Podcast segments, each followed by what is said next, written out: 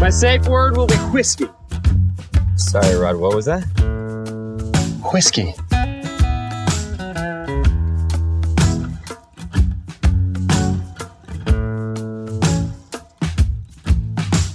Hey, how's it going? This is Steve from the uh, Park Whiskey Society podcast, Lost in Translation. I'm here with my co-host, Hey, it's Sean. and uh, today, today we got a, a, an interesting guest, someone that the Canadian drinking public is probably not as familiar with, but uh, but a gentleman that's super active on social media and just a, a whiskey nerd like the rest of us. Uh, he's he is uh, with LHK Spirits Group down in the U.S., based on the East Coast. He represents uh, Kayo. Man, I know you just told me how to say it, but I'm still gonna mess it up. Kayo, Kayo whiskey. yeah, a Japanese whiskey. He's the U.S. ambassador for High Coast, and then uh, Kelt Cognac. But today we're gonna we're gonna focus on Kayo whiskey, just because I don't think a lot of people up here know a ton about it, and it's. It, I, I'm pretty sure there's a lot to talk about. How's it going today, Jay? It's going awesome. How are you guys doing? Good man. We're just uh, happy to be chilling on an afternoon, drinking whiskey with uh, whiskey drinkers Yeah, exactly. in a world that lockdowns are taking people over. Well, at least here in Canada. Uh, we'll try not to talk about it too much because we're going backwards, and you guys are start- you guys are starting to actually live your lives again, hopefully. But I, it's a very slow but sure process. Um, but obviously, for a Tuesday afternoon, uh, I am all for drinking whiskey with friends and and telling stories. So it sounds like uh, it sounds like it'll be a, a good time for all of us. But uh, I, thank you so much for just having me having me on. Um, big fan of the what you guys have been doing for uh, your social page. So obviously, all the photographs and all the different varieties of things you got going on. It's very cool to see.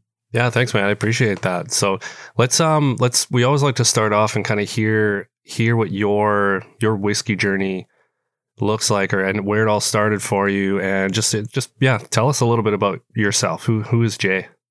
Okay. Um, it's kind of funny that my my introduction into working with Kaiyo goes very much in time with what not too far before I was like really getting my myself grounded within within whiskey, but kind of like anybody else, I was younger than I should have been and just drinking with friends. And one of them happened to pick up a bottle of Glenlivet 12. We thought we were all fancy uh, and just started sipping it. And the thought was, hey, this this is pretty good. You don't need to be shooting this. So it was after that I just started getting curious and I wanted to go to tastings, which is so weird to think about right now. I think like how just easy it was to do that kind of stuff. But um, yeah, no kidding. again, like you said, I'm not gonna, I'm not going to dwell on I'm not going to dwell on the Yeah, we'll try and stay away from that just because I feel there's enough people dwelling on it that we don't need to add to it. And the nice thing, like I will say, the nice thing about the whiskey community is I can go on social media and completely unplug from all the like political and pandemic nonsense that's going out there. And so it's it's nice. It's a nice way to unplug. So we're gonna unplug today. I, I, I like that. I like Yeah. that a lot. But yes, I, just, I started going to to a number of tastings. Uh, I had a couple very good close friends that just kind of took me under their wing. They were already very deep overboard into the single malt Scotch world and just said, "Hey, if you're interested, then just stick with us. We'll show you what we know." And it really just went from there and went to more events. Started going to some of the bigger ones, uh, and one of those events was actually being put on by my now boss, who is the master blender for for Kaiyo. He ran a number of events that were uh, mainly around the Northeast based, but uh, his name is Jeffrey Karlovich, and he ran the Whiskey Guild. Uh, you know, a tasting group. He, like I said, they were putting on a number of different higher profile events, just getting every anybody and everybody who's involved in the industry uh, especially on the, on the single malt scotch level, just together for a big event. And this is about maybe 10 years ago, maybe 11 or 12 at this point, but met him at one of those events because he was mutual friends with a, uh, with a good friend of mine that I traveled to with. And we just kind of hit it off. We would stay in touch every once in a while. He had a number of other projects that he was working on before Kaiyo was officially launched. So one thing led to another. Uh, I was doing a bunch of independent events, literally just uh, either bars, restaurants in my area, or even sometimes, you know, a store or two that maybe just didn't have a rep available would just say, Hey, do you want to come in and just help us, you know, sell some product, talk about whiskey, maybe put a little presentation. I said, Yeah, of course, absolutely. I, I think that's almost every whiskey geek out there kind of aspires to do something something kind of like that. You know they want to put their own little little stamp on it. So i was doing these independent events and private tastings and things like that after i got you know myself grounded. And then he reached out and said uh, would you like to consider a position working directly for the brand working directly with me and Kaiyo whiskey for the new england area? And i said yeah absolutely. Again this is just what every almost what every yeah. geek is is kind yeah. of driving. Say yes to everything, right? Say yes to everything.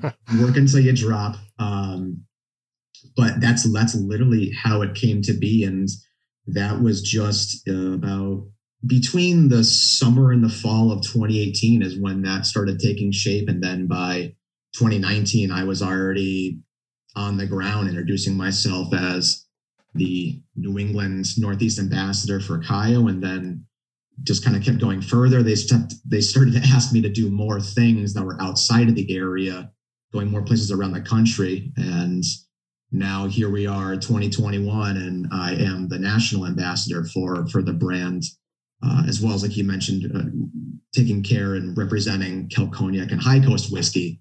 So it's been a treat and an unbelievable experience to get to work with these work with these whiskeys, work with these cognacs, and call it a a job and a career now. You know, there's only so many people that can say that kind of came up as the geek into a position because so many people start either like a sales rep or a yeah. bartender.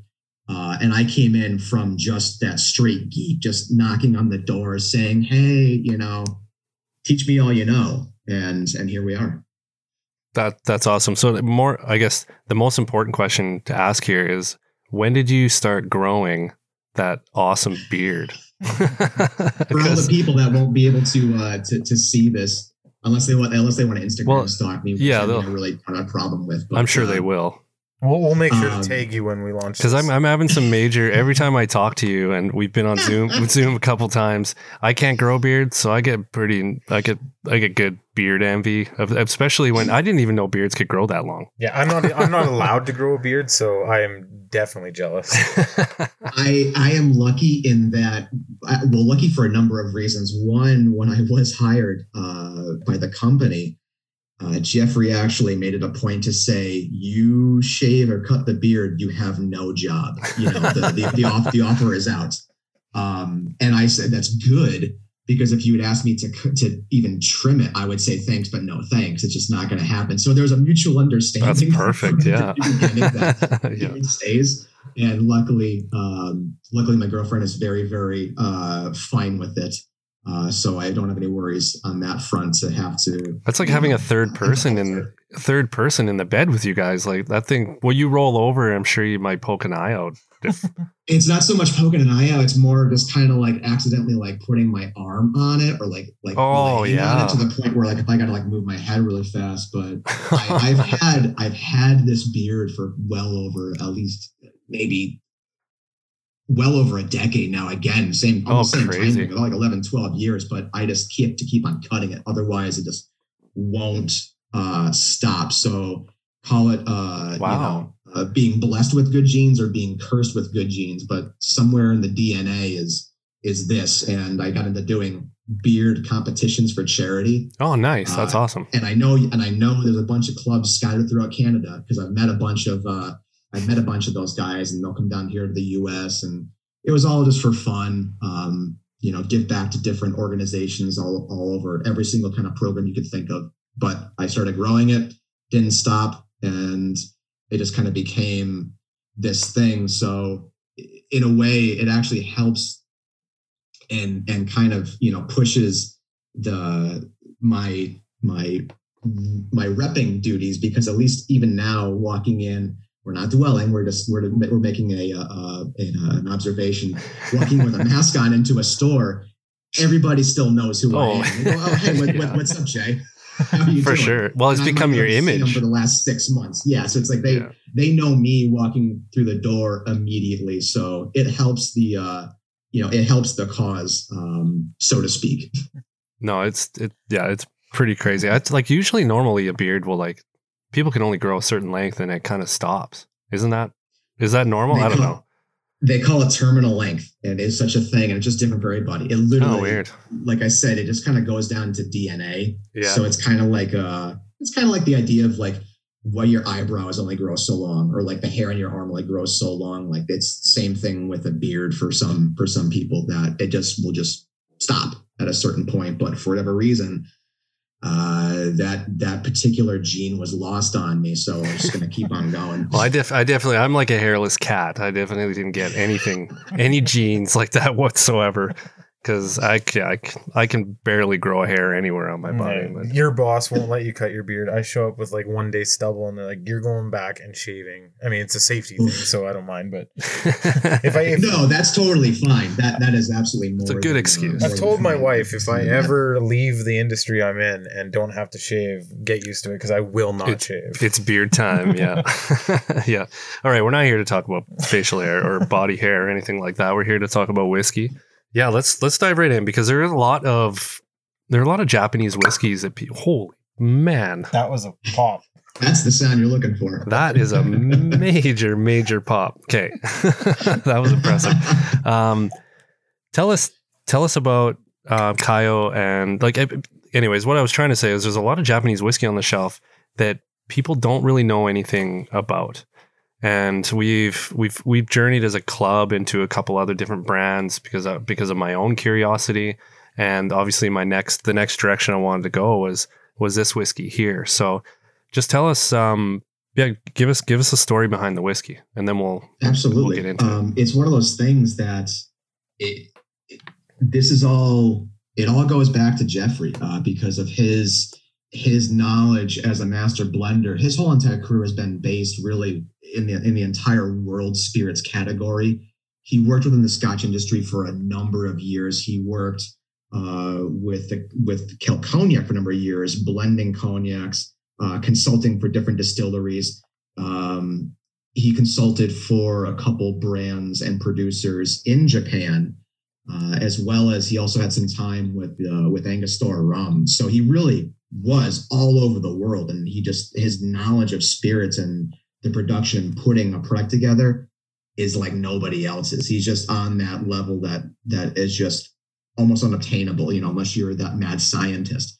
So with that knowledge, he knew long before there was any kind of like a trend or a hype, he knew very well the kind of whiskey that was being produced in Japan and just how it was moving and how it's obviously tied to the scotch industry, but how it was moving into its own its own form with its own special touch to it. And he really, really appreciated where that balance came from, where all these flavors were being incorporated and the art was in that that harmony um, that that level where all these flavors came together and he loves his scotch i love my scotch and i love the things that will just hit you over the head sometimes as far as these bold intense flavors but he knew there's something very very special happening in japan with the way that they made their whiskey and their whole philosophy behind whiskey production. So he wanted to work with that. And he he knew that obviously being an American, that it would be something, you know, a little bit, uh, there, there'd be questions, but his aim was just to work with the best whiskey that he could and make the best whiskey that he could. And it just so happened that for him, it ended up taking a turn going into Japan. So it led him to working and blending with these whiskeys. So to make a long story short, because obviously there's a lot of things going on right now as far as new label standards and uh, you know certain regulations that are coming to the light that people are wanting more clarity on what what is going into the whiskeys that are coming out of the country. What Kaiyo does and how everything got started is that we we select and purchase new make spirits. So we don't have our own distillery yet we actually have all the plans for it. We even have the equipment already purchased. That would have been probably a project that would have been going on throughout 2020 into this year. But of course, um, COVID, a lot of things have changed. But what we do is we have a couple different producers in Japan make our new make spirit for us. And we get that as completely unaged spirit and lay down in our casks. And this is 100% Japanese malted barley base. So there is nothing coming from outside of the country that's being mixed in with it. It is all done on the island. And those casks were laid down um, for at least the first the first rounds of our products were pushing um, about seven years, eight years aged on the island before we bottled anything. Now some of our products, because we incorporate ocean maturation, which is what Kaiyo translates to. Kaiyo translates to ocean. So it's a part of our whole entire production process similar into how some other whiskey makers are are ending their spirit before they go like you know, jefferson jefferson right? Does a similar it's, type yeah. similar process yes. Um, and it's not just whiskey. Uh, the whole process of aging at sea was something that really jeff did not buy into.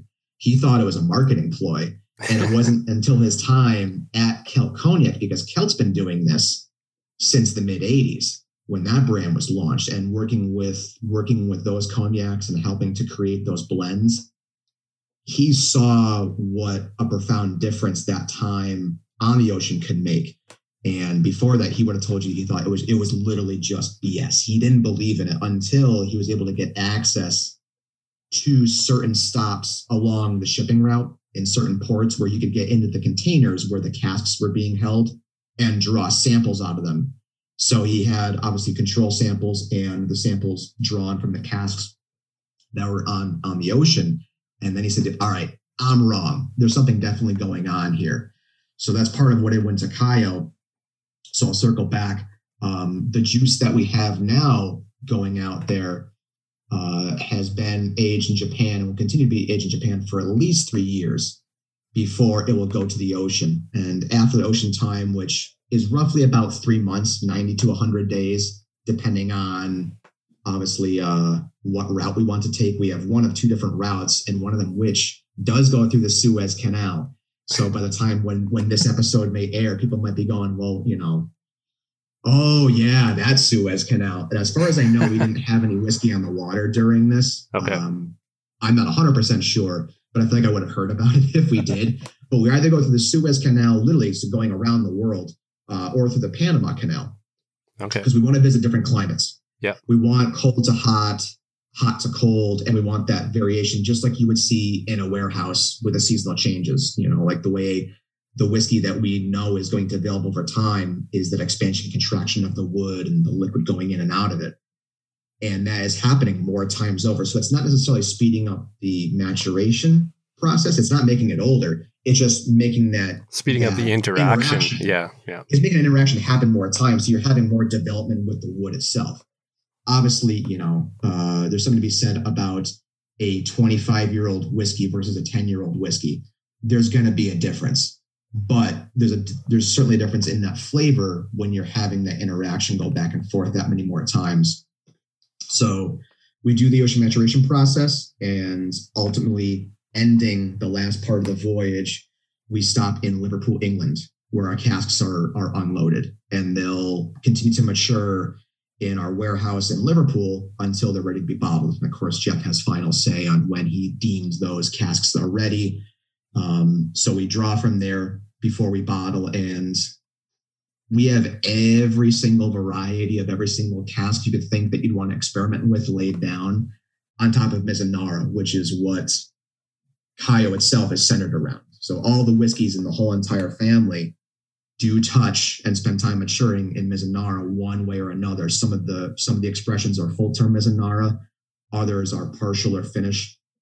So it depends on what uh what bottling you're looking at, what expression you're looking at. But everything goes on the ocean, everything sees time in Mizunara, and everything starts as 100% Japanese made spirit maturing on the island for, like I said, at least those three years before we take it off. So we're already checking the boxes for the groundwork that was laid down with those standards, with the exception of the bottling.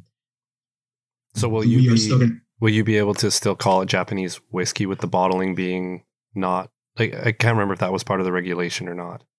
So this the, these labeling standards that were introduced, um, and I certainly don't want to want to misspeak on any of this or, or, say anything that might not be 100% because a lot of these decisions are made behind closed doors. Yeah. it's one of those things that we had to we had to kind of you know find out how this was going to affect us. To everything that we are aware of is that this is not exactly a government or country uh, based regulation um, suggestion. Yeah. This is a group of whiskey producers coming together to say that this is what we define Japanese whiskey as. Yeah, a, pri- a private commission versus an actual government commission kind of thing. Exactly. And so I think what you're going to see, and this is totally fine. We we saw this and went, yes, there absolutely should be a better definition.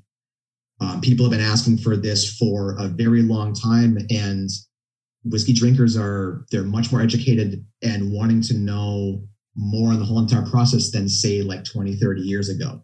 People just weren't as in depth as we geek out into things now. So people want to know what they're drinking um, and rightfully so. So by the current standards that were rolled out no we're not going to be defined as japanese whiskey because we don't bottle in the country.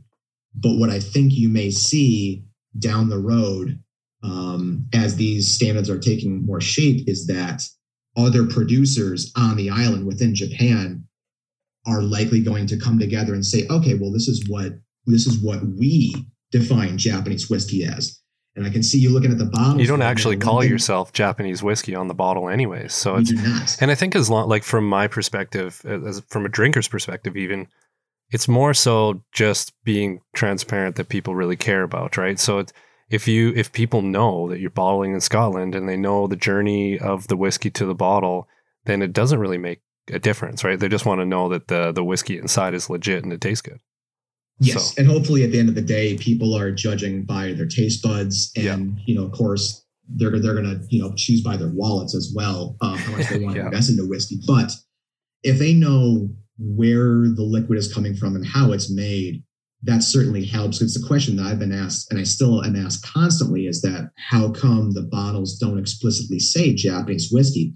Is because we knew this would happen, and we hoped it was going to happen sooner than later. So what we didn't want to have, or I should say, didn't want to take a chance on, was putting Japanese whiskey on the label, and then having these regulations and standards come down, which now they finally are, and then yeah. take that off because there's other there's other whiskey makers out there that are now removing mm-hmm. that Japanese whiskey um, description or text, I guess, however you want to say it.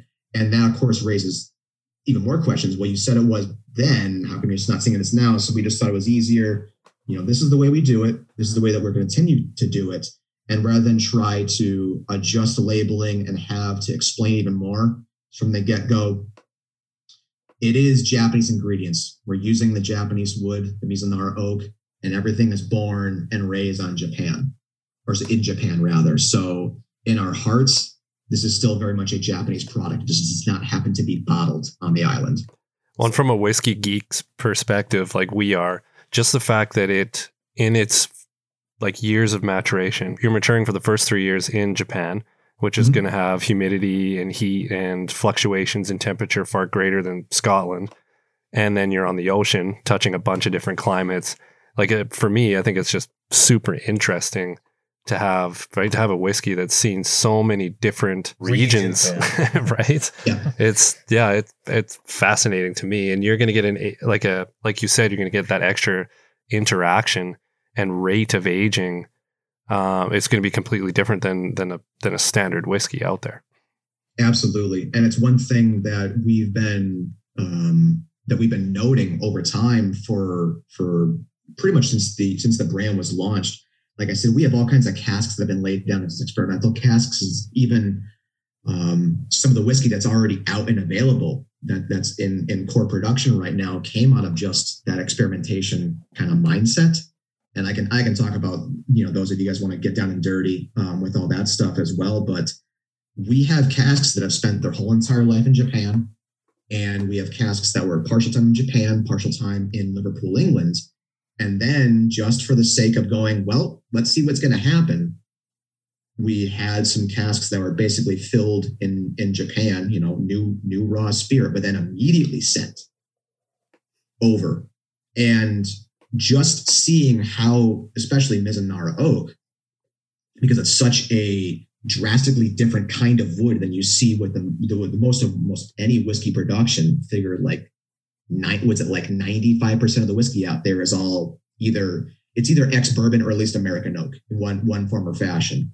But to see the way Mizunara reacts, it's it's I don't want to say it's temperamental because um, it makes it sound like it's it's a it's a bad thing, but it's very unique in that we've seen already that the way Mizunara reacts in a Japanese climate for its whole entire maturation run versus the higher humidity levels because Liverpool, England, it's going to be much more like the dunnage warehouses of Scotland where you have that more humidity, kind of keeping everything just kind of more, you know, like more encapsulated, I guess uh, maybe yeah. what I want to say.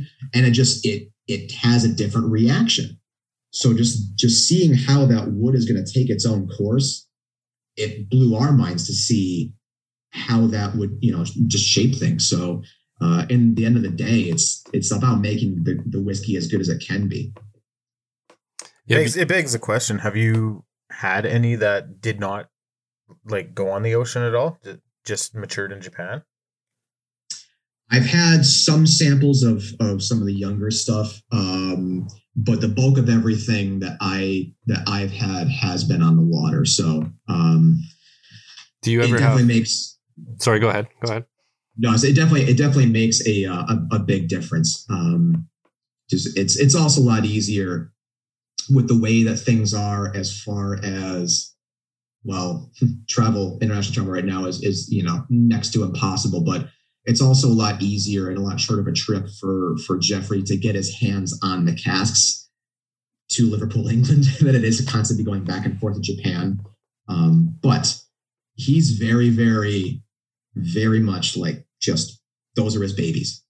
He wants to touch and feel everything and see everything as it's progressing because if it's not up to his standards, then it's not going anywhere. And it's very much with uh, with with one of the whiskeys that you guys have. I mean, I should say, I'll reword that. Everything is to his to his final okay, but uh, if he thinks that something may not be right, uh, which we'll get into with one of the whiskeys, um, he does not let it get released and it you know we'll we'll invest any money that we have to to making sure that it it does not get released until it is right so he's very much a top priority of getting it done getting it done right and not cutting any corners as far as the final product goes. It'd be cool to see how the how like different casks kind of handle the journey too. Like if has has he ever had any casks not survive the the trip or does that does that happen? Well, it's Mizunara is a very, like I said, I I, I actually probably should start or, or uh, kept with the fact that they're, that they're temperamental because they are um, difficult to work with in the way that the composition of the wood itself is very soft and these casks leak like a sieve. Yeah. So we have we have a regular angel share of evaporation of like that two to three percent range. But that's where we're just talking evaporation. You want to talk about what gets uh, leaked out of the casks because they are not uh, as sound, as tight as American oak is. We're losing another like four, sometimes five percent. So we're seeing an angel share of like seven percent a year sometimes with these casks, and it's just literally just lost. There's no getting, there's no getting that back. It might make the guys that are working on, you know, the ship um, a bit more quick to, craving to some clean up the containers. yeah. You know? Either that or they've got they got little bowls set up for, for the drippings that come out of the container. But something like that. But I, I was always told that once those once those containers are locked, um, you know, you can't get to them, which is why it took you know nothing short of like a you know an act of government to get Jeff uh, onto the boats and able to draw those samples, like I mentioned, because typically that will never happen when those when those containers are loaded, they're on there until they're offloaded at their final port. Um, but he was he was dead set and diehard on wanting to see how these yeah. changes would affect the whiskey. And, I, I picture him like climbing James. the side of containers, like trying to get up to his his container at the top, being like, "I have James, to try my whiskey." James Bond yeah. rappelling down from the top. yeah. SWAT team style. Yeah, I like that. that that's a that's a great image. I think uh, there there should be a cartoon. Um, Next marketing campaign, like right there. Absolutely. Yeah. but uh, yeah, so it just it it's a working with this kind of wood, it really is a whole different animal than what your typical American oak is going to be like, or even just really anything, any of the other oaks. Um, you know, figure any of your European oaks, French oak, Spanish oak. It just lends a totally different character for a flavor profile. The way that they're coopered is drastically different. The staves alone on these casks or casks are about twice the thickness of regular American oak for a bourbon barrel because we need that extra um, that extra mass just to keep the liquid inside.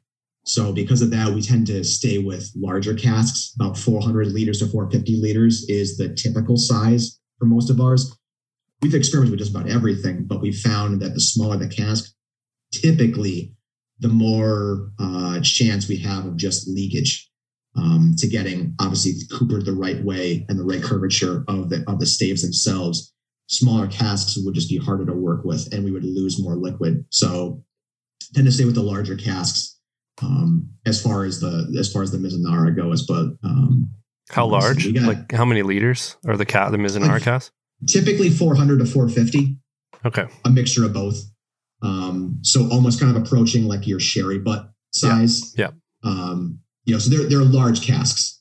Um, and they're they're quite quite cumbersome just because of that added weight from the staves themselves being that much thicker, you know, that, that yeah. much more, like I said, much more mass to them. But a Mizunara cast, they're they're obviously expensive because they're not well, they're they're a more rare oak tree than than a typical American or European oak. So it would be more cost effective to do a larger cask as well, I assume. Absolutely. Generally speaking, the average going rate of a cask is about five thousand dollars. Holy smokes! five, five. I should say five thousand US. Um, five thousand. That's yeah. That's last. The last cask I heard that was going for that much was like a Palo Cortado or something like that, sherry wise, right? So that that's pricey. Yeah, they're they stay pretty much the most expensive casks that you can get, um, at least as far as brand new, you know, like new oak, casks. new oak, yeah, yeah, correct. Which uh, two of the whiskeys that we have uh, in our family that they'll they'll start new I should say three now because we have our single barrel program that's been rolling out um, through the US right now. And I'm hoping that as some more casks become available, we'll be able to get some to Canada, you know, get them north for you guys to enjoy. Um, but uh, yeah, it's it's a crazy one to work with. It's very restrictive. It's very protected. Only certain areas of the forests, mostly in the northern uh, area of Japan, um, as where these are harvested. So the government's very strict on what can and cannot be because you're talking about mostly and usually 200 year old or older trees. If you've ever seen a picture of these trees, it almost kind of picture like a giant bonsai, as ironic of a statement as that sounds. Like yeah. they're very twisty and very knotty.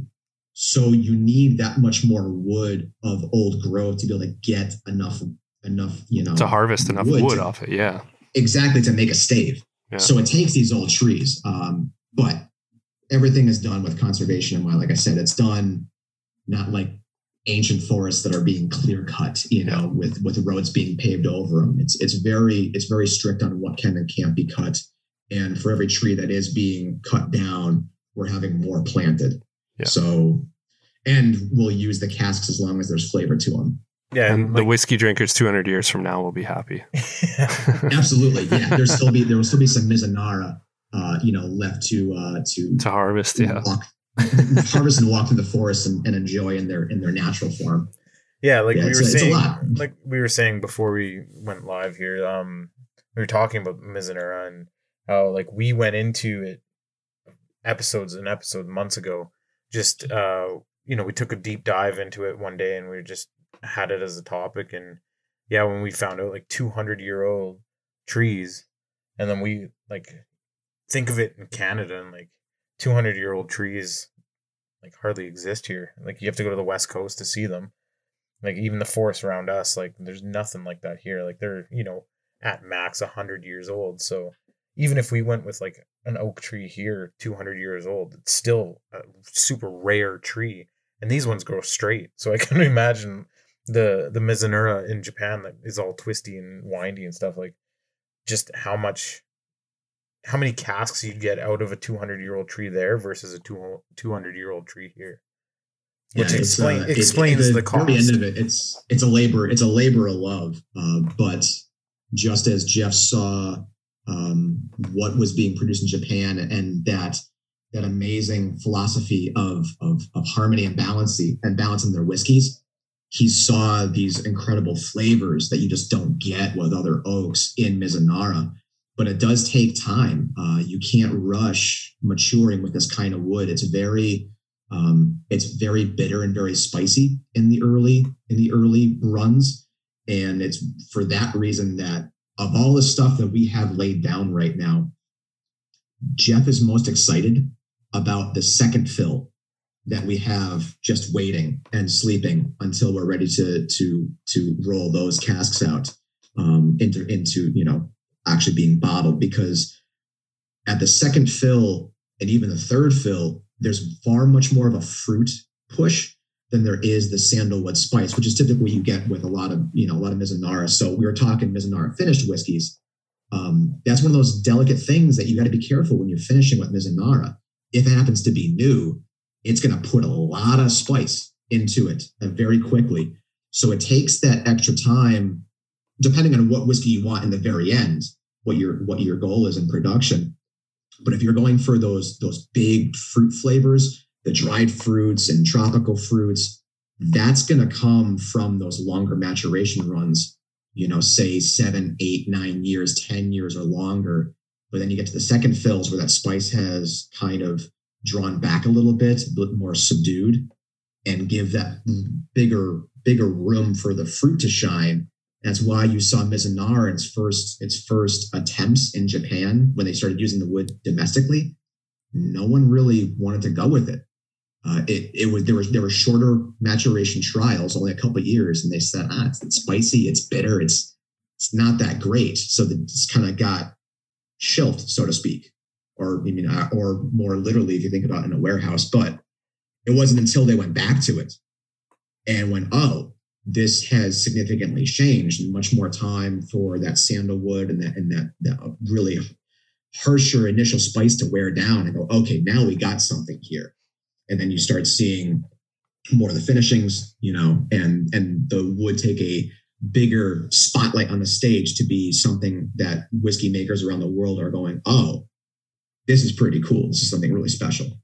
Yeah, i that explained to me that uh, Mizunara is not it's not nearly as welcoming to the whiskey at the beginning that that uh, like American European oaks are because of just the the makeup of the oak itself that it kind of pushes pushes back against the whiskey for the first few years.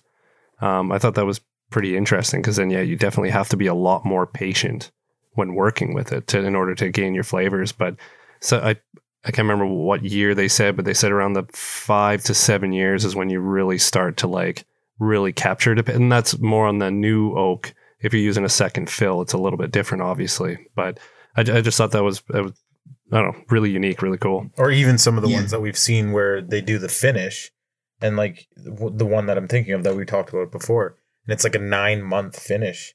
I was like, how do you finish a whiskey in nine months? Like that's that's ridiculous. Like you're not going to get any flavor, and then you taste it, and you're like, oh, there it is. yeah. yeah, and it's it's most definitely certainly there, and and to even kind of bring it back to the ocean uh, portion of, of our production, that's actually one of the other reasons we brought about that that uh, that usage of those casks on the waters because not only does Mizunara impart a lot of favor very quickly, it will go dormant after a couple after the initial couple years. Oh. And what Jeff found is that it going onto the ocean and having that that those spikes in climate changes and, and temperature swings, it's kind of like kickstarting the cask again. So, as I was saying, mentioned before, how the casks of Mizunara have matured differently in Liverpool, England versus in Japan. Mm-hmm. That's one of the things that we found out is that, you know, the first couple of years, lots of flavor, and they'll kind of start to, you know, not do as much, but bring them on the water, get the engine started back up again, the interactions with the whiskey going in and out of the wood, and then letting it just have its final sleep in a much more damp and humid climate. And then hoping, you know, or I should say hoping, but drawing out more of those fruit tones. It's like that's it's a whole entire process that is not easy, and there's a lot of money invested to make it happen the right way. it's so it's so nerdy that it, like you can't help but love it as a whiskey nerd. Yeah, just, just the journey. Uh, just there's so many different journeys to to bottle when it comes to whiskey, and this one is uh, it's yeah. a truly unique one. That's for sure. Absolutely, and I know you guys are sitting in those glasses. Yeah, I know. We've been. I'm not sure if, if, you want to have a taste of. Uh, we've been nosing them like crazy, but it's um. So yeah, what? Okay, before we get started, which one would you? So we've got we've got obviously the sherry one in front of us, and then we've got the cast strength Mizunara. Which one would you say we should go at first? Um, they're both going to have their different kind of strengths. Yeah, like maybe um, the cast strength, just because the sherry based on the nose looks like it's going to punch our tongue. The sherry's, a, the sherry's a full mouth coater, and as much as as much as the geek in me would would want to keep the cast strength for the ends, like you know, it's like keep the cast strengths or like the higher BVs and peated like for like the closers. I think we'll be fine because I think this will kind of wake up the taste buds. We're heavy. We're heavy drinkers, so the the 40 percent tastes like water, fifty percent tastes like whiskey. Above fifty, now we're talking. So, that's, so this one, the, the, cask, the cask strength will be fine. Yeah, um, fifty. And actually, one thing I should say is that uh, um, just talking about the the the maturations and how long that we've matured these for, we've tasted the difference in the whiskey because we've been incorporating some of the older products as we're able to do more bottling runs. So initially, right out of the gate, 2017, when the brand launched, you saw whiskey, this one being included, this cast strength. That was roughly about seven years, maybe seven and a half to eight. Now, what we have on the shelves is going to be much closer to like nine, nine and a half. And if you have the opportunity to, to, to taste those back to back, you will see how much deeper the fruit component gets. It's definitely very much the same whiskey. It's not like you're going to taste a different whiskey, but you see where the flavor is just kind of just more like more of themselves in a way. Because everything is that just more much more rich. But uh yeah, this cask strength full term Mizunara, full term new Mizunara, 53%. And so what you guys have is like I said, should be going towards that more towards like that nine year mark. Um I definitely very, definitely first like just I took a tiny little sip and that's Mizunara spice right away is like recognizable. But then after swallow that first little tiny sip, you do get that like it's not sweet, but you get that like fruit kind of finish on it. Yep, honey and fruit with um when you get pure Mizunara uh, like this, there's a definitely that fruit component and also a honey factor, a very rich and sweet honey. And the where where this whiskey sits in relation to our flagship bottling, which we call the signature, that's the one with, with the entire black label. We try not to call it the black label as easy as it is because we we want to let Johnnie Walker keep that and we don't want any trouble from their legal department. Um, which they probably have a very big one. and, and I, I know they do. Um, but it's very recognizable. Obviously, anybody going into into a retailer, uh, it's striking black bottle uh, with the Japanese characters that translate to ocean uh, on, on, on, the front.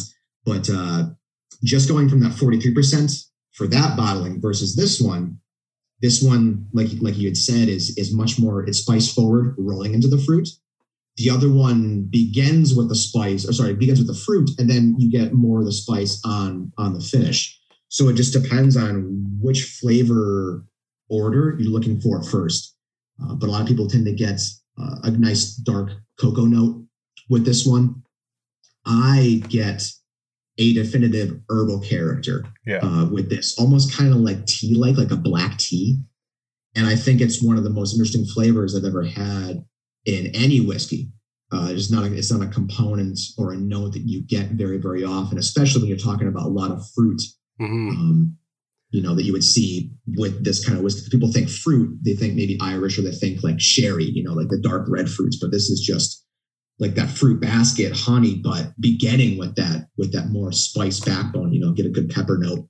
Trying to think of what comes to my brain first, but it's almost like a some like a a rich grain bread with like a like a wildflower honey kind of thing was is kind of exactly where it's taking me, which is probably where that herb maybe that herbaceous is coming from. Maybe it's coming a little bit floral to me, but uh, it's um I for some reason with Mizunara I always get a heavy buttery honey which maybe is that that typical sandalwood that they that they say. Um, it's good, and I haven't had a lot of Mizunara no until until recently. I don't know why. I feel stupid that I that I didn't. Well, it's, it's only it's, a reason that people have been um, getting getting it out more. There's a number of distilleries and producers doing the finishes. Yeah, but there's really nothing else outside of what Kaiyo has been doing for full term. There's no one else. We're we're we're it as far as the full term maturation runs go, and it took a lot of R and D to get it right. Um, you know, to make sure that all that balance was there and it wasn't just that fruit or so the, uh, the, the spice bomb and nothing else. That bit of spice, that bit of pepperiness on the back, um, is is really nice. It like lingers right kind of at the back of your tongue for the finish, and the the finish is like yeah. i will probably be tasting this. Well, I guess we're gonna drink the sherry, so that'll probably replace it. But if I wasn't gonna drink it, it the yeah the finish on this is beautiful. It's not. It's a resting peppery spice, but it's not like a hot spice, which is like it's a very deceiving whiskey. It is fifty three percent. Oh, it's not. It does not drink like alcohol wise, proof wise. It does not drink at that proof at all. I've uh, I've had a lot of long nights with this particular whiskey that have led to much slower mornings because you're just not thinking about that alcohol content because yeah. it's not just burning burning your face. Like you would think that's something for 50% uh, or or higher. And it adds up uh, it adds up quick. Um, so it, it, it's it's my favorite of the core family uh, absolutely. Um, next to the you know the share was a very special limited run for us but as far as the core lineup goes the cast strength is most definitely my my go-to. Um, and I saw I saw a water bottle uh, the corner of my eye, and I do absolutely if you if you want to you know play around with it.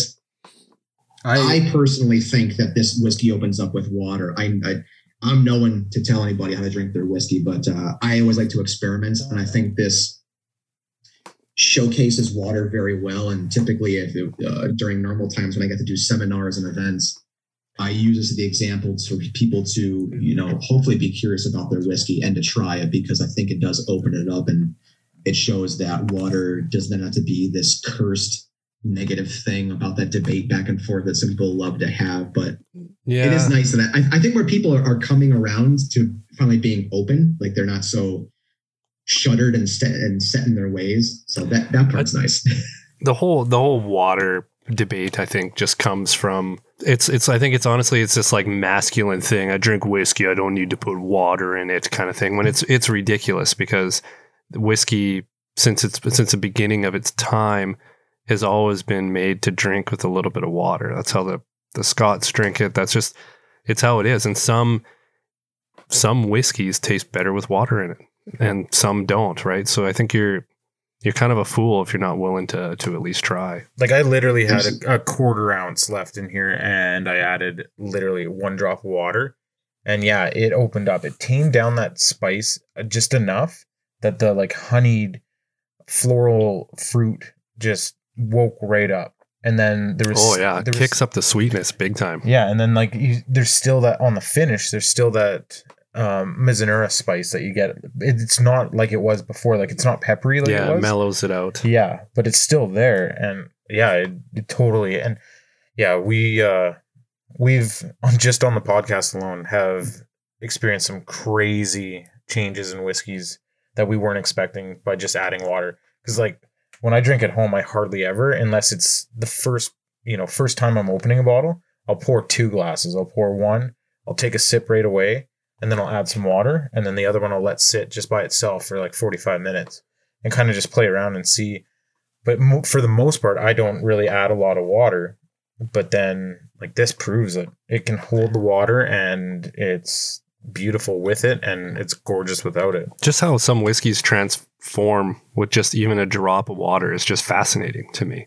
Honestly. Absolutely. Yeah, literally when you're talking just just that one drop and what I've been finding a lot lately um, during these times of being in, being inside a little bit more, and we'll just leave it at that, is I, I think there's something uh, very much to be said that I've been noticing more with brand new bottles. So I'm sure you guys will have your time with this as uh, as you're able to to sample later on. But um, the first pour or two, that neck pour, when you give that whiskey time to open up, and this hasn't been everything, but but a lot I've noticed.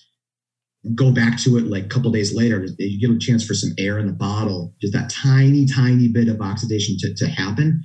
And it's like it's like something else just again kickstarted the whiskey and it's just not as tight as it was. It's kind of like it's on the same idea as if you add a drop of water where you see something open up. But I've noticed that with a number of bottles lately, um, where that first pour just might be tight.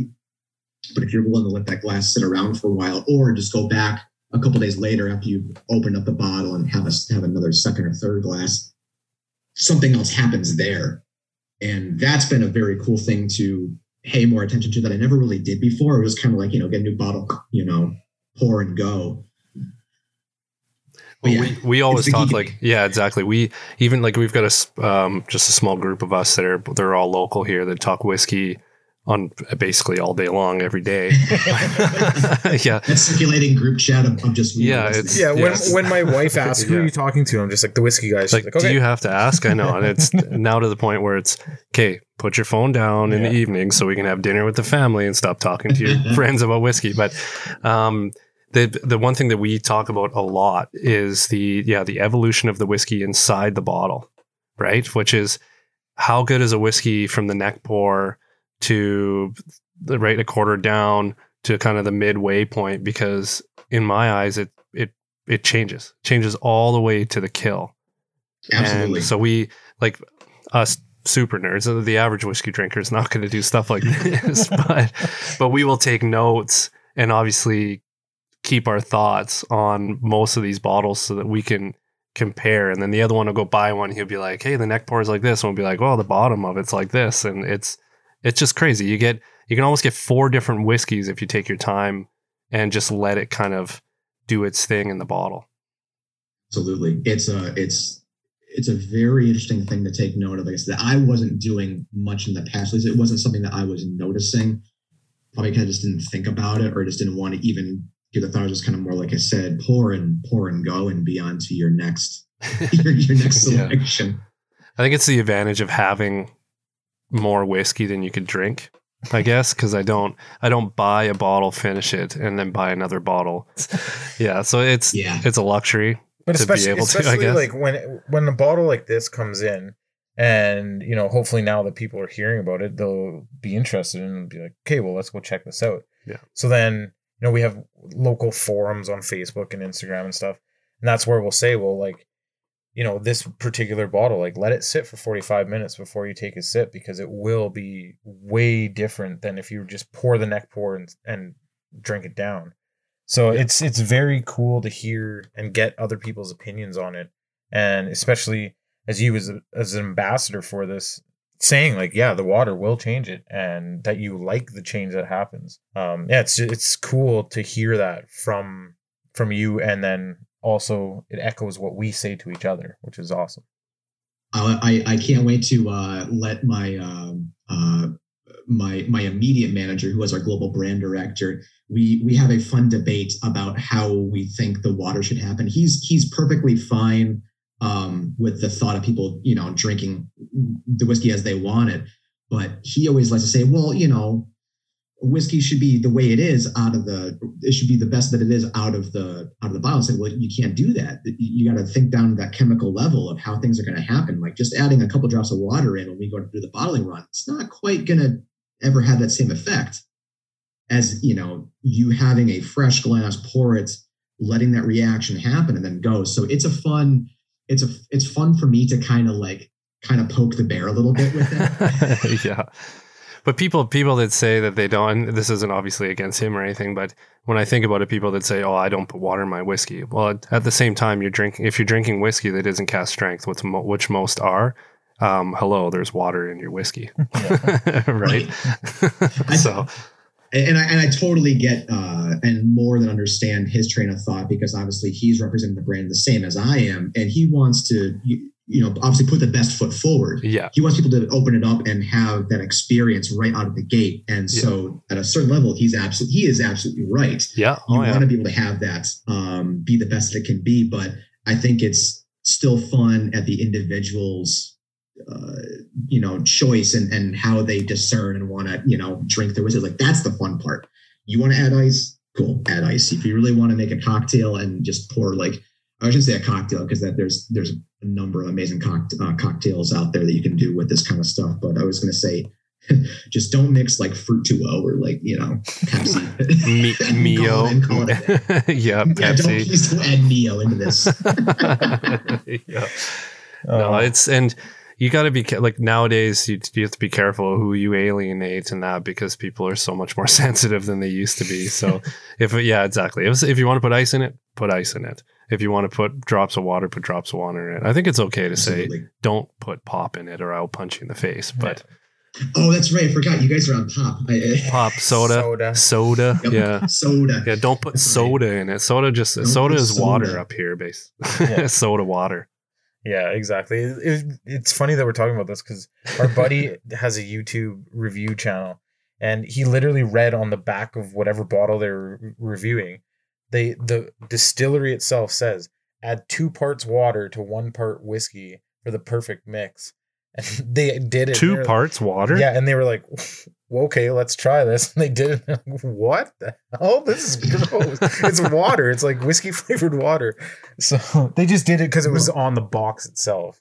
Why would you put that on your on know. the box? From that's weird. I would be surprised to put it in the bottle, but I do remember a video from years ago, and I want to say it might have been, I might have been like Richard Paterson suggesting that when he's when he's blending and he's working with his whiskeys that he'll bring something down to like 35 or 40 percent which i always thought was wild but obviously as a as a blender and, I, and this is obviously something that i know jeff deals with on a regular basis is that you know you're dealing with these high strength alcohols you're trying to sift through that and of course not get hammered in the first you know mm-hmm. half an hour so like between palate fatigue and just you know, going your way with the whiskey and letting the whiskey do the talking, like that's a hard thing to to navigate when you're dealing with such you know high high proof stuff. But I I want to say that there was something like that years ago. Yeah, there was. It was more so because of the um the way that they drink it in spirit competitions and stuff. They always drink it with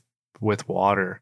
I think right. To, because they they remove basically they they want only the flavor and not the alcohol. Right. So they're really diving into just the the flavor profile of the whiskey. But the water can ruin the flavor in in some aspects. So I'm, I'm assuming I'm assuming it changes with every whiskey, or they probably try it straight without uh, they're probably really drunk at the end of it too. I, I prefer to I prefer to drink whiskey more like Nick Offerman than I do than, than anything else, right? Just in the glass and fast. I'm definitely not pouring it in and throwing it on the floor. no, that was always something that I kind of I've had more people, more friends that I could count send me that video. Like, have you seen this? Yes, yes, I've seen it multiple times, and and it's hilarious. And he's and he's an absolute uh, living legend in you know in what he's in what he's done but uh, I was always thought like that's a that's a bit much. We don't need to pour it on the floor. I mean, at the very least. But I mean, he does have access to all the whiskey in his portfolio, so he's not buying it. I'm definitely not it's taking true. my you know eight hundred dollar bottle and swishing it and throwing it on the floor. No. no, no, it's something that I'm not going to quite do. Um, I don't have that. Uh, I don't have that bankroll. I don't have that access. Well, like I wouldn't even do it no. with a with a forty dollar whiskey. Like, well, maybe if it's it? like Jura Superstition or something like that. I'm, I'm just joking. I'm joking. Sorry. You know, it's funny you say that. I got a bottle of that behind me. Oh God, let's take that, it, let's take the opportunity it's, right now, Jay. it's the older bottling though. I remember that whiskey. At least I don't know if it changed for for Canada, but I remember when it changed, and at least was here in the states. It went from forty six to forty three, and it was not the same whiskey. And I remember having it at forty six and I was like, this is really nice. And I went and bought a bottle of it and didn't notice that it changed to 43. This is when I was a lot younger, before I was really as deep as I am now. And I went, this isn't the same whiskey. I'm not, I'm not enjoying this as much. Still, I don't ever say anything negative about a whiskey. I think just some are better than others, but it, for sure, it was wow. That was one of the first yeah. things I went, okay, this this was significantly different I know. Older, Jur- older version. Well, Jura's Jura's always my whipping boy, and I'm I don't ever try to be disrespectful, but it's it's just become this like running joke. And we uh they had, they they poured me uh, an ind- independent Jura, yeah. and I was about to say it was good until somebody said it was Jura, and then I was like, "Oh." we, we, we, did an, we did an advent calendar for Robbie yeah. Burns Day, and so everybody mm-hmm. in there was twenty five of us, everybody or twenty four, everybody donated a bottle blind, and each day you tasted it and tried to guess what it yep. was. So I, knowing Steve's yeah. disdain for Jura, found an indie cast strength red wine finished Jura, put it in there, and I knew I knew right away as soon as I tasted it that that was my bottle that day.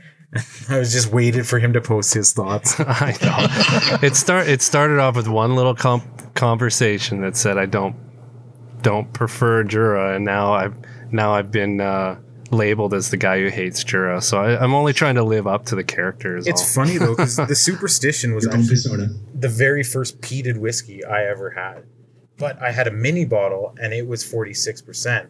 And I noticed when I went to the store to look for the big bottle that it was 43% in the full size bottle. I was like, that's weird.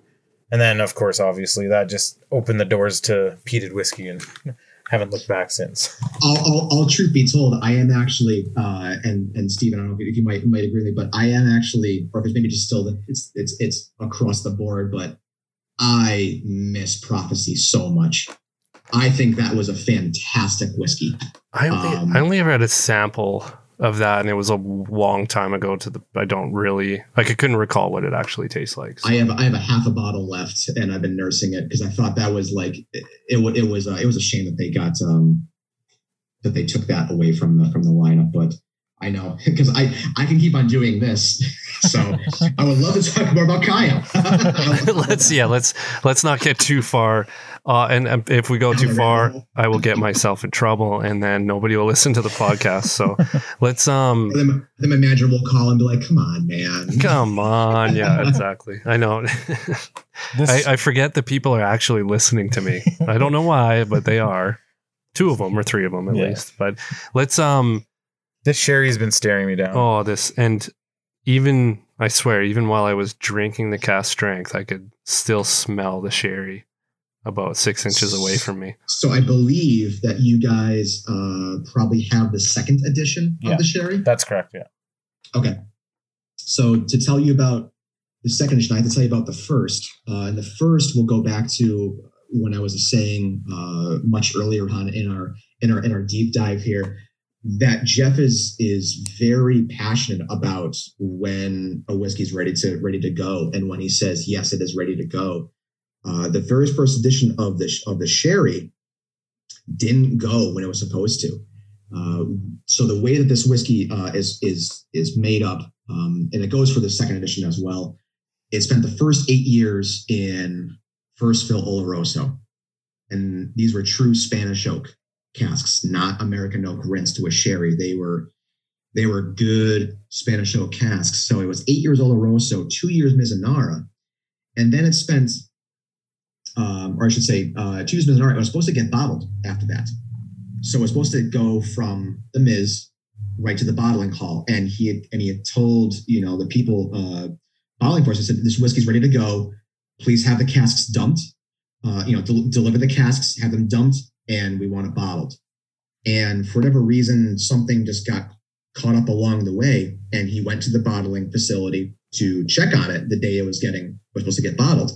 And he was taking samples and he kept on going back to it, back to it. And you know what? This, this is this is not the same. This is not the same whiskey. This is not this is not what I wanted to bottle. And he found out that along the way, that that uh, that cross in in communication had happened, and the whiskey hadn't gotten dumped until about maybe like a month later, maybe maybe two months later, and that was actually enough time for the Mizunara to come back too strong, and it pulled away from the initial sherry notes. And I don't know full figure dollar amounts. I've heard a lot of numbers thrown around about this, but it cost a lot of money because the whiskey was pulled uh, from really? from the from the vats that were ready to to bottle this with. And he said, no, it's not ready. Um, he made all the phone calls he had to and said, look, I, it, this, this should not, it, it's not ready to go. This, this is, uh, it, we want to put our name on it.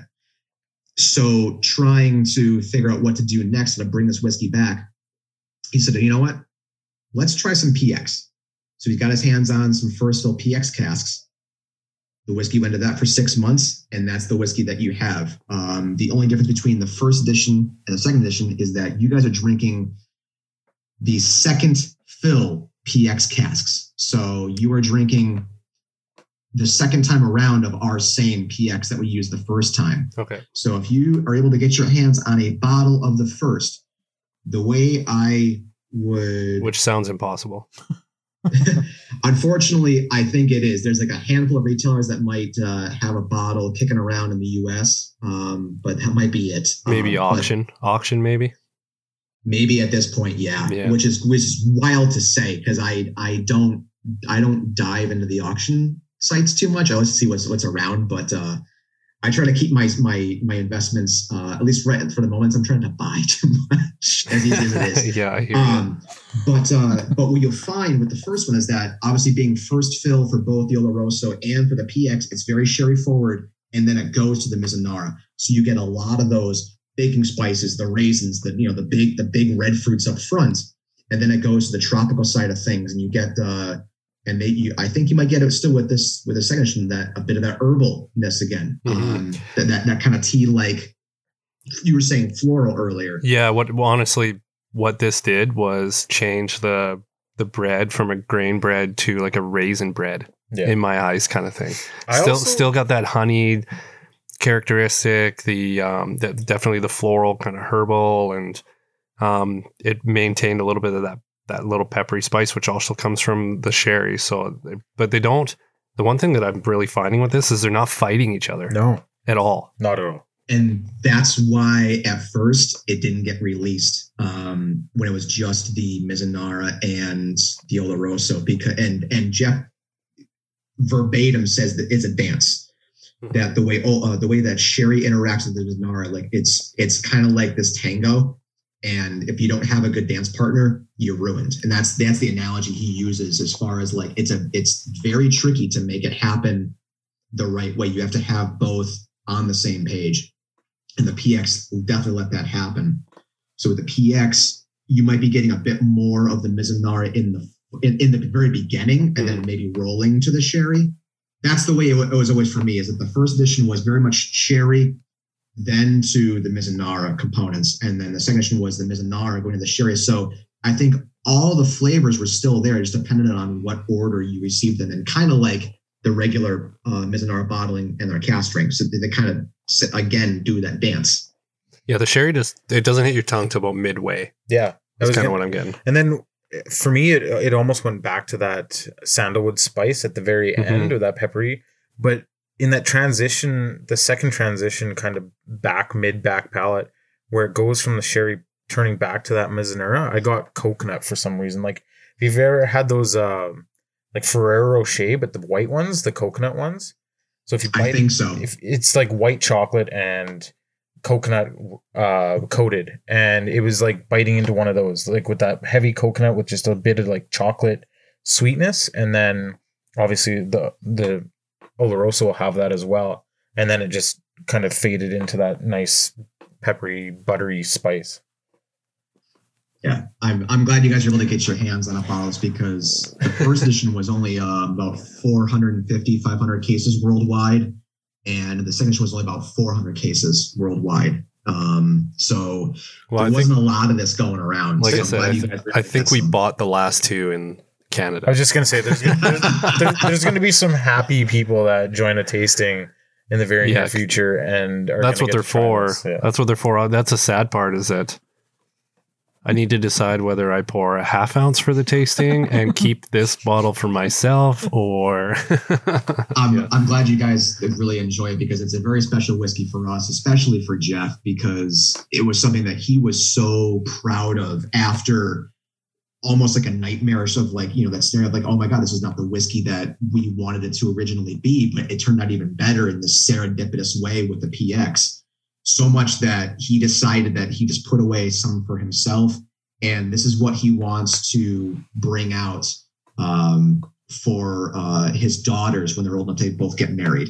So it, this is this is wedding day whiskey from the master blender so that doesn't scream to the level of uh, satisfaction. yeah. yeah then I, then I'm not sure what does. It's got a gorgeous note. Like it, It's a gorgeous whiskey. Yeah. Through and through. It really is.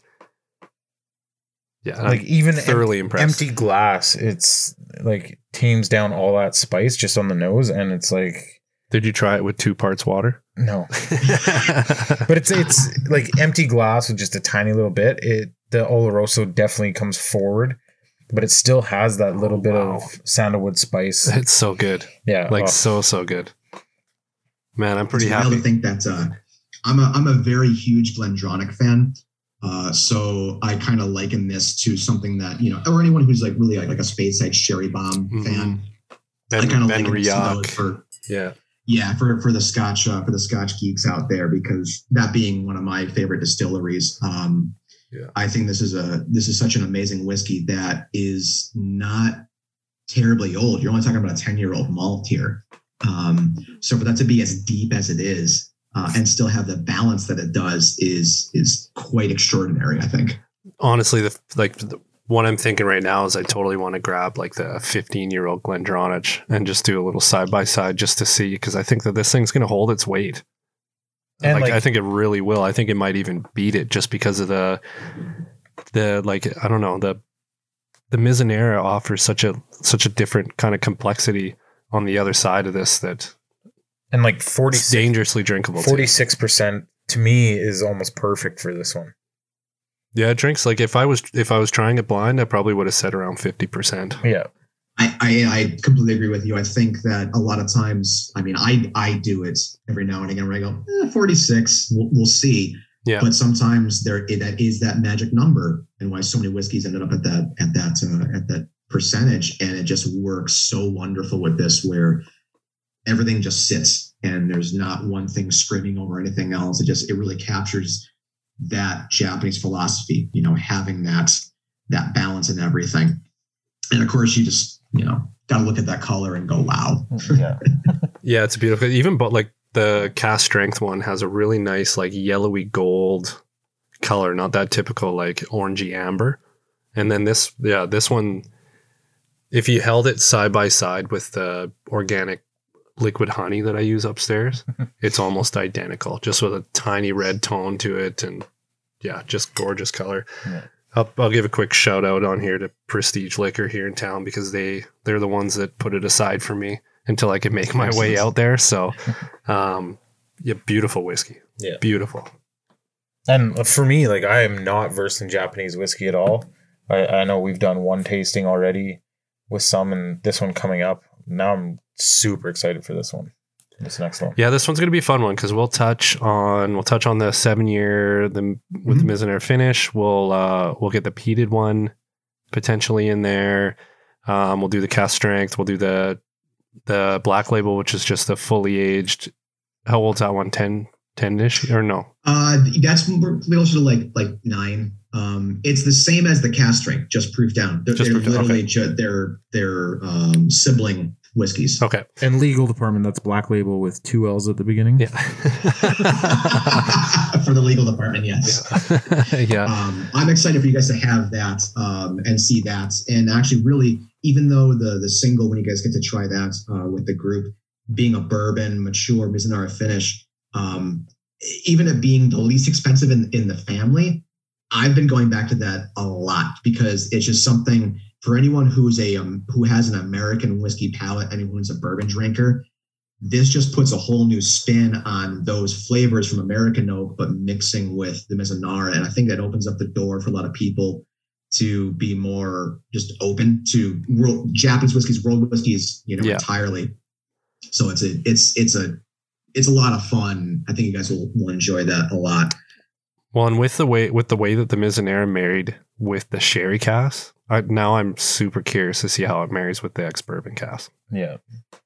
and we can get into it much more during during that event. Um, but I'll touch on how that whiskey came to be and how that itself was a serendipitous experiment that happened um, and took shape literally by um, literally by uh, myself, Jeff, and a couple of the members of the team. We have an office in New Jersey here in the states, and we just were messing around with the single as it was uh, about a year and a half ago about maybe about a year ago, and seeing what would happen if we added one more cask um, to the bill, the maturation progression. so what you'll what you'll drink um, is uh, assuming you're able to get to get it easily get a bottle without too much of a, of a, of a problem is uh, it's bourbon, Mizunara, and then Tennessee whiskey. Crazy. That's the order of the casking. Oh, really? yep. Crazy. And it's it's actually it's an insanely uh, it's an insanely expensive whiskey for us to make, even though it's the least expensive bottle because it changes barrels so many times. Yeah, for sure. That's super, you can well you can only dump like it, it costs money to dump and and yep. re-rack and, and all these things. So that I'm now I'm yeah now I'm super intrigued. I might I might finish a bottle each before we get to that. Are you are you al- are you allowed to say where your source for the casks come from?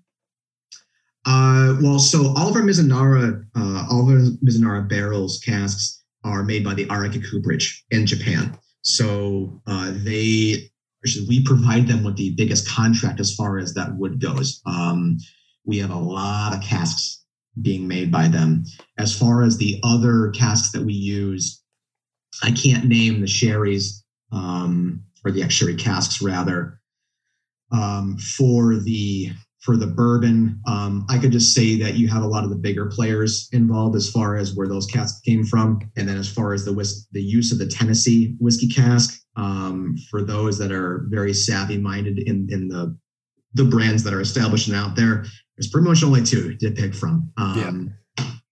So that being said, it's it's fairly easy to um, you know to kind of narrow that down and and and do that, but it really is something to see that experiment be a part of it at kind of like the like the beginning ground level and then have it take shape to the point where it it goes all the way to a, a production level. We're like you know what? This is actually what we want to do from here forward with this whiskey just from us messing around in our office you know getting our hands on some different casks. And they're not all they're not all winners sometimes they're failures we've tried a couple casks that maybe just didn't hold as much weight as we thought they were going to and I think I think I'm allowed to say this. Hopefully not. I mean, I'm sure when when this when this does air, I'll get a call from my from uh, from our director uh, if if I said something that I shouldn't have. But we had we had an Amontillado cask. Oh. And we took and we took uh I believe it might have been our our cask strength, our already produced cask strength that you guys just had. Yeah. And we wanted to see how that would work in Amontillado. And it did it? It wasn't bad, but it didn't work. Oh, really? So, so not all experiments are end up being good ones. It it took on the form of almost like a uh, like a batched cocktail.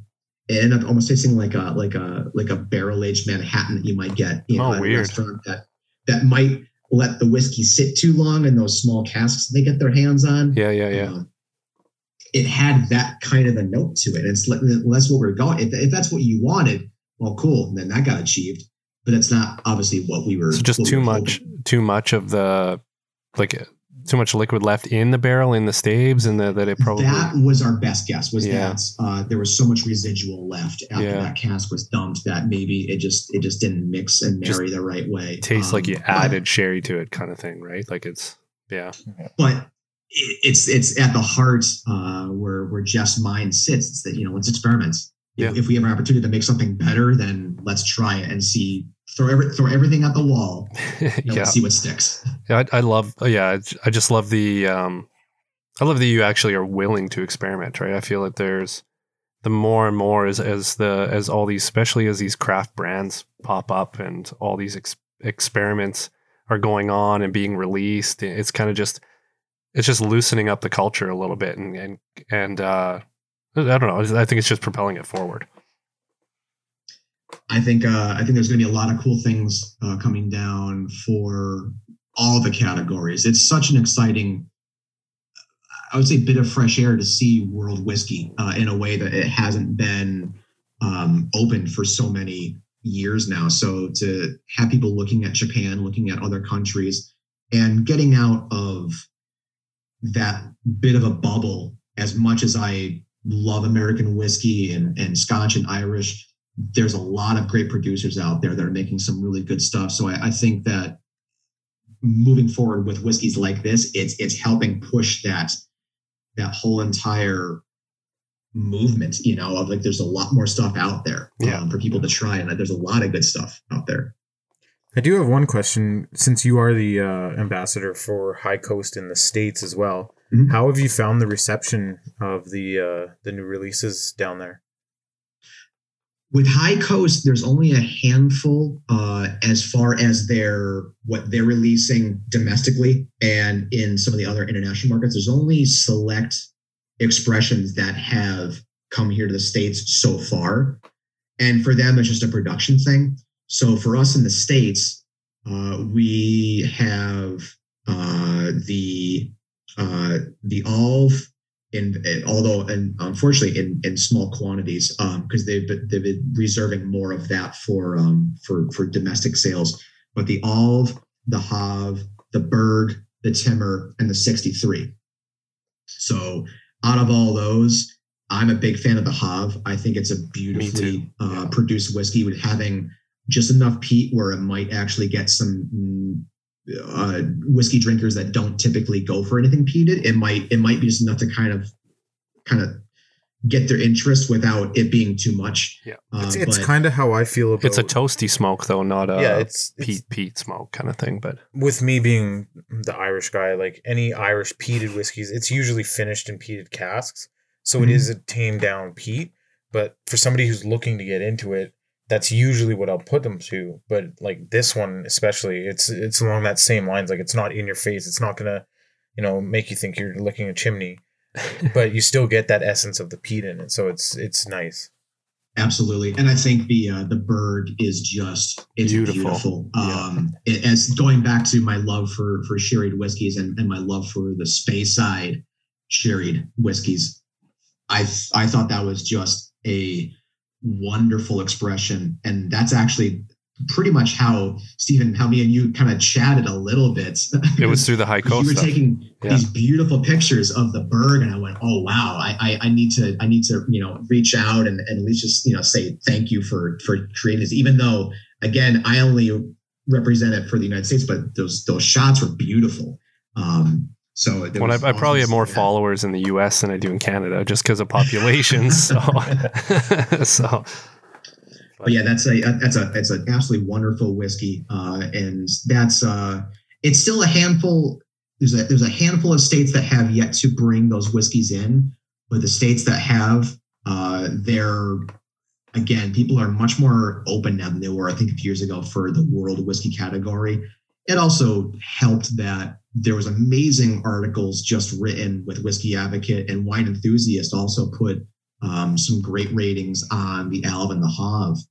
So it was a perfect time for the distillery to come out of uh, of I don't want to say the shadows, but really get into that that bigger light and get into the yeah. American market. So it's an exciting time to be to be getting those whiskeys more out there for people to enjoy and say, hey, there's again, there's a bigger there's a bigger uh, amount out there than just your American Scotch and Irish bubble. Yeah. Well, they, they released by like the social media is such a powerful thing, and especially in the whiskey world, it, it sells whiskey. And they did, they released some videos. Um, I know they even personalized some of the videos like they did for our market with like distillery tours and um, obviously the the distiller himself came on and talked about the product and they just they were they were smart about their launch and, mm-hmm. and they stay creative. They, uh, yeah, their social media presence was was where it should be, right? They connected with influencers and and all that kind of stuff. So that that makes a big difference. If you want if you want that brand recognition and that likability, then you need to come off likable. Absolutely, I, I think they're making some some really incredible whiskey, and it's not it's not the whiskey that I first thought it would be before I was unfamiliar with the with the product. When I just heard Sweden, honestly, my my thought would be, all right, you're talking Scandinavia, you're talking like you know bold and rugged, and then this is going to be a Vikings, very intense, yeah. right? It, it just is it, it's easy to go down with those those preconceptions. The first time I had it, I think it might have been the Alv was the first whiskey that I had, and I went, this is this is gorgeous. This is it's it's light it's extremely um, extremely easy uh, and drinkable, but it, you're not losing any flavors. It's not just uh, it's not a water whiskey. So I knew that they were onto something very very cool over there, and to be able to have that as part of like the other little couple bottles in my bag when I get to make my rounds, you know, um, it's it's something that just offers this whole other um, look into that area of the world for whiskey that I had, like I said, I had my own preconceptions of like what I thought the whiskey was going to be like. So for me to be very wrong, I, I, was glad that I was wrong and getting to try it. So it's like, all right, let's get this out for more people to, to see that there is there these delicate intricacies and complexities to all spirits yeah. coming around for sure. And it, like my first impression was it because it is a young they are it is rather young right? They're all between kind of four and six years old. So it's most isn't it? most of the liquid right now i believe is about the six to seven year point. Okay. But it's um, but yeah they're they're all uh they are all, at least for for what's coming down into the states um they might have something i'm sure they have probably some stuff at the distillery that's um that's with an age on it but they're reserving that for mm-hmm. you know their domestic market. But yeah it's it's all non-age statement whiskeys but it's but it's even though the youth flavor they have are they're yeah, great. Even though the youth is there, it's the, my first impression was the fact that the spirit is very clean and very crisp. It's not. It didn't come off as just added kind of alcohol to it like like some young spirits do. It it still it held it it held its ground and almost shined over some of the cask influence in some of the in some of their whiskeys, which is very impressive to me. And it, you know, some with Scottish and Irish, you know, you get five, six, seven year old whiskeys, they'll still come across as new makey. Yeah. You can still pull that new yes. spirit out. Yep. Whereas these, the ones that I've tried, anyways, I haven't thought that at all. No, not at all. No. Which I mean, a handful of producers that definitely make um, they make a very uh, well crafted raw spirit, and I, and like you said, I think that shows, and that's helped the movement of non-age statement whiskeys become just more um, approachable for a lot of people because there was this thing, you know, for how I mean, you guys know for how many years it's like, oh, there's no age on it. I can't be that good. Yeah. And that helped the cause of these these newer distilleries that develop a good young, or I should say, just a good a good raw spirit that helps a young whiskey still have that depth and flavor it's uh it's it's it's a good time you know for a lot of those guys as far as the whiskey industry goes yeah absolutely honestly i'm staring i'm li- i'm staring at you listening to you talk and i'm like man we could do this for probably four more hours yeah I, you probably have some kind of schedule to yeah. keep just kind of rambling and rambling on so. well I, i'm thinking eventually the listeners will just turn us off when when i publish this thing so it's but it's yeah, the, obviously you're you're you're a complete passionate whiskey nerd, and from us and all, like your your career in whiskey came from being a drinker, not from not from any other standpoint. So it's I, I definitely, like I said, I appreciate this conversation, and we could take it on and on and on and on. Yeah, for sure. And like opening your eyes for me, and I'm sure lots of other people to mm-hmm. a brand that you know we probably never even looked at before. So it's definitely no, a brand that to keep your eyes on. For yeah, I'm happy because uh, Kaiyo's been in the, I think it's been in this market for a little while. So and it has about a year and a half, maybe. I want yeah, a year or two, maybe to a maybe a year. And then the and kind of the whiskey corners of of the community, it's it hasn't. I haven't really heard much about it, so I'm I'm I'm excited to to bring or shine some light on it and and uh, bring it to the forefront of some conversation. We'll We'll get it on the Edmonton Whiskey Forum. We'll yeah. yeah well, I'm just happy to create buzz around new, well, new brands to us, even though it's not. Well, I guess it's relatively still new, right? Like it's it has how, when when did it start? When did Kaiyo, Kaiyo start? Official official launch was 2017 yeah. for the for the worldwide launch. So it's still so, still so yes, very in the grand new. scheme of things, we, we, are very young, especially in comparison to the to the the producers that have that were already well established before us and have yeah. been around yeah, um, exactly. It's uh it's it's been it's been an awesome journey and to see what else is coming down the pipeline with the new single barrel program that we just launched at the very beginning of the year. It would have been sooner, but um, worldwide um, situations certainly influenced that um, and delayed a couple things. But yeah, those situations that will go unnamed, right? no situations that will go unnamed. Um, but uh, that it's it's been awesome to see the reception um, for pe- more people when they do hear about it and they get the story and they get, get to try the juice. It's it's awesome to see that that that flash to go, okay, wow, you know, I get it. This is not just this uh, brand that was trying to cash in on a fad um, or trying to take it, um, you know, for for that marketing spin. It's like, no, we we got a guy who loves whiskey more than anybody else that I know at the helm, and it's it's his mad scientist desire to keep everything going and make it as good as possible at any cost. so it's uh it, it's very special and very exciting to be a part of that and get to work with work with that uh, on a daily basis and be able to geek out about it and call it a job. yeah, yeah, being able to call it a job is uh, is is definitely pretty cool. Like I said, we could keep going on and on, but I I, I just want to I don't know I want to thank you, Jay, for obviously coming on.